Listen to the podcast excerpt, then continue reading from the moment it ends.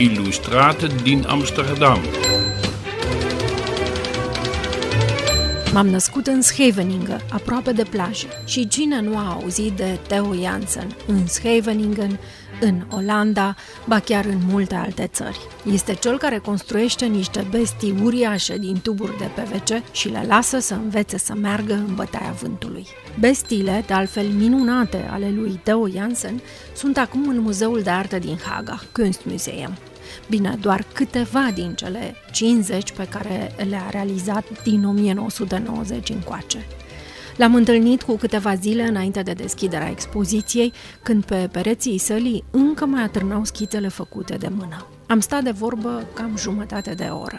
Am început dialogul lângă prima construcție pe care a făcut-o la începutul anilor 90. Dat staat daar, dus die wordt hier tentoongesteld. Hij is nog een beetje ingeklapt, maar este aici, desigur că este parte din această expoziție. Am lucrat la ea cam un an. Este o construcție care se pune în mișcare nu stând pe picioare, ci culcată pe spate.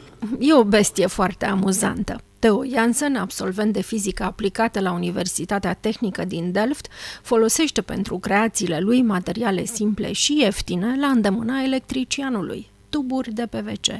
Pentru prima construcție realizată a folosit 200 de metri de tuburi și cam 30 de role de bandă adezivă. Pe pagina lui de internet, Teo explică în fragmente video scurte cum îmbină astăzi aceste bestii, care sunt puse în mișcare de vânt. Cum arată?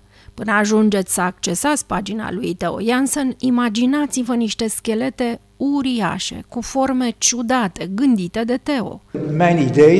Sunt ideile mele, dar ajung niște mutații. Încep să lucrez, dar nu știu unde ajung. Trebuie să ascult ce îmi spune materialul cu care lucrez. Și odată ieșite din mâinile lui Theo, bestiile, de multe ori cu pânze, își revendică un nume. Cel puțin așa spune Theo, că mai întâi le face și apoi le botează.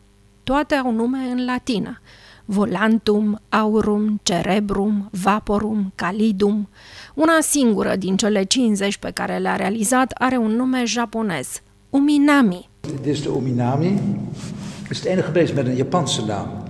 Eram la o expoziție în Japonia și această construcție nu avea niciun nume. Și pentru că cineva a fost interesat de ea, a trebuit să-i dau un nume. Am ales Uminami, care înseamnă un val în ocean. Nu tsunami, ci uminami. Pentru ca spectacolul să fie complet, bestiile au nevoie de un vânt relativ paralel cu țărmul dinspre mare și cu o putere de cel puțin 5 grade pe scara Beaufort.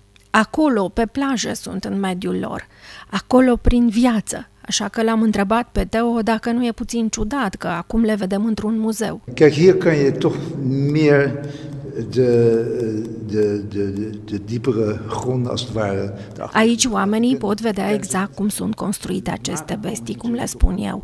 Se pot apropia de filozofia mea. Oricine poate să vadă o înregistrare cu ele pe YouTube și vor fi uh, și în această vară noi înregistrări, dar în muzeu curioșii se pot apropia foarte mult de ele și nu doar să le admiră de la distanță. La mine procesul este invers. Acum că le-am văzut și auzit în muzeu, de-abia aștept să le văd pe plajă în Scheveningen cu nasul în vânt.